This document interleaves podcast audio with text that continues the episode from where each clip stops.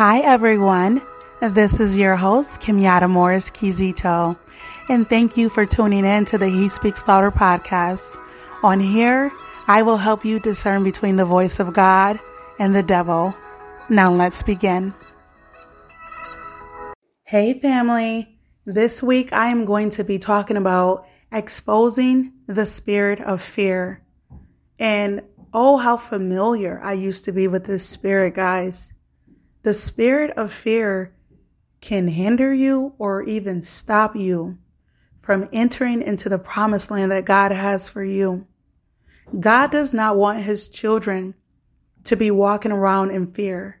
God doesn't want us to invite fear into our lives. God wants us to know that the one who is trying to instill fear in us, let's just call him by his name, it's the devil, that he has already been defeated.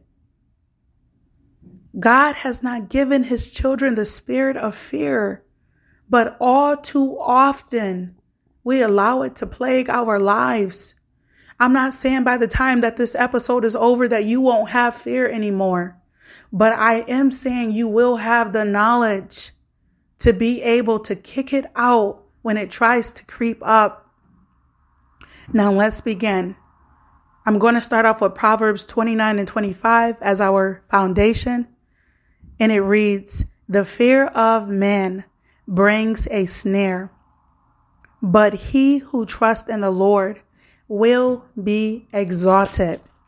So the Bible is already letting us know that the fear of what others think about you, the fear of what others can do to you, the fear of what others can say about you, the fear of others, period, will bring a snare. It is a trap. But the one who trusts in the Lord will be lifted up. Today we are going to focus on Numbers 13, 26 through 33. For you who are not familiar with this, or for those who are, um, I'm just going to give a little reminder. This is when the Lord commanded Moses to send leaders from each ancestral tribe, who all were leaders of the Israelites, to explore Canaan. Now, before I even jump into it, I'm, I am going to um, start off in 17 actually, because I don't want anybody to be confused. And I just want to give a little backstory about, you know, what's going on. So I'm going to start with 17. So again, I'm in the book of Numbers, guys. If you got your Bibles, if you're driving in a car, just go ahead and listen. Or if you're at home, just listen. Um, book of Numbers, chapter 13, NIV version for me is where I'm coming from. And 17 says, When Moses sent them to explore Canaan, he said, Go up through the Negev and on into the hill country.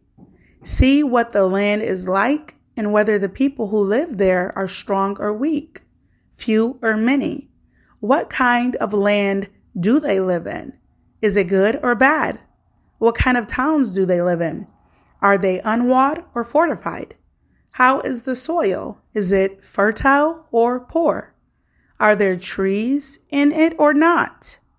Do your best to bring back some of the fruit of the land. It was the season for the first ripe grapes. So Moses wanted them to bring back some fruit. So guys, they went up there. And this is where this is where we're really going to start talking about fear because they came back with a report. That's what Moses wanted them to do. He wanted them to go look at the land and then he wanted them to report back what, you know, they seen, what they discovered. So this is the report. They came back. I am in 28, guys or 26, I'm sorry, they came back to Moses and Aaron and the whole Israelite community at Kadesh and the desert of Paran. There they reported to them and to the whole assembly and showed them the fruit of the land. They gave Moses this account. We went into the land which you sent us, and it does flow with milk and honey. Here is its fruit. But the people who live there are powerful. This is where the fear come in, guys. And the cities are fortified and very large. We even seen descendants of Anak there. I don't know who Anak is, but Anak got them afraid. And then they begin to talk about the other people who they seen living in this land of Canaan. Moses, or Caleb, I'm sorry, silenced the people before Moses and said, we should go up and take possession of this land, for we can certainly do it. Now, this is where you pause right now, and this is where you just take, you know, a look at your territory and who's around you. This is a good thing to think about. Are you having people in your life who are not making excuses, but are encouraging you to do the things that God has called you to do? Because even though fear started to creep up and they were scared, there was a bold individual and his name was Caleb. And Caleb said, we can certainly take possession of the land. There are going to be people in your life that tell you, you can't do this. You can't do that. This may be too hard. This may be too large. But keep the ones around you who, who tell you you can do all things through Christ who strengthen you. If God called you to it, he will equip you. Those are the people that you want around you. As we go down, it says, but the man who had gone up, I'm in 31, the man who had gone up with him said, we can attack those people. They are stronger than we are. And they spread among the Israelites a bad report about the land they had explored. See, guys, when other people are afraid to do stuff, they'll even make you afraid. They'll tell you what you can and can't do. They'll lay out all the obstacles and challenges before you to make you believe that you can't walk into the land that God got for you. It says that they said the land we explored devours those living in it. There they go, letting that fear creep up, starting to make excuses. All the people we saw there are of great size. We saw the Nephilim there, the descendants of Anak come from the Nephilim.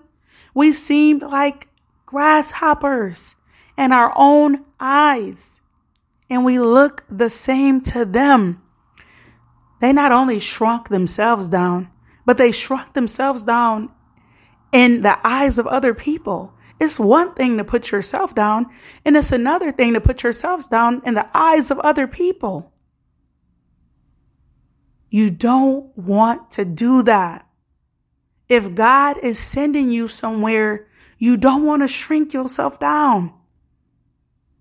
I ain't got this. I don't have that. I'm not qualified. I don't have the provision for this. God is saying, I've already provided. God is saying, all I want you to do is walk in it. God is saying, don't worry about how you're going to be able to afford the building. Don't worry about how the business is going to look. Just start the plan. Don't worry about the next chapter in the book. Just continue it. But so many times we listen to others and we shrink ourselves down. We literally disqualify ourselves. But if God called you, he will equip you. Now, guys, this is where it get a little heated. Even I got mad. It says that the people begin to rebel. So they begin to rebel against what God wanted them to do.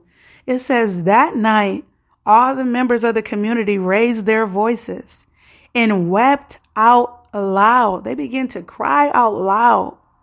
All the Israelites grumbled, started grumbling against Moses and Aaron. And the whole assembly said to them, If only we had died in Egypt. Now, if most of you are not familiar, because right now they're saying if only they had died in Egypt or the wilderness, the Lord had delivered these people. And now they're wanting to go back and die where they were delivered from. See, the Lord is trying to move you forward. But now you want to go back to that house?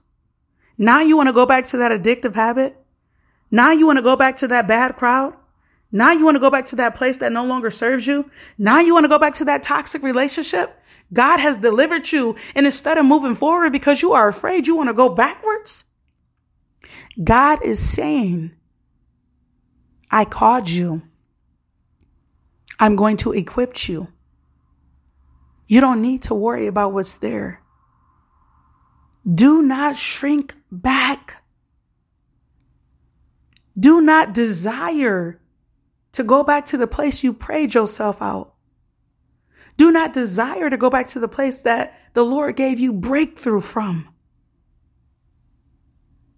God is wanting you to trust that whatever He's calling you to do, He already has it worked out for you.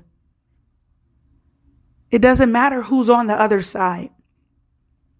It doesn't matter who's standing there trying to oppose you. It doesn't matter how great they are, how strong they are, how big the place is. It doesn't matter if you don't even have the money for it. God is saying, I called you to it. Now trust me. I called you to it. Now walk in it. The only thing he wants you to do is walk in it. That's it. He wants you to trust him at his word. If he gave you a vision, he wants you to know that it will come to pass if you have faith and trust in him. How do we know that? It says that those who trust in the Lord will be exalted. He will lift you up. You don't have to worry about what others are saying. You don't have to worry about any doubt or any negativity around you saying what you can and can't do. You don't have to worry about despising small beginnings. God is just wanting you to walk in it. So right now, in the name of Jesus, Father God, I come to you right now, asking you to cast out every seed of doubt, every seed that has been sown into this person's life, every seed of fear that has been sown into this person's life, Father God. I ask you to help them walk into their promised land because you have it already flowing with milk and honey, Father God. I ask you, Father God, to give them the courage, to give them the boldness, Father God, to walk into the promised land, no matter what it looked like. Help them to trust you right now, Father God. Cast out any distraction that is causing them to focus on anything except for what you're calling them to do, Jesus. Have your way in their lives, Father God. Exalt them because they trust in you. In Jesus' name I pray. Amen. Until next time, guys.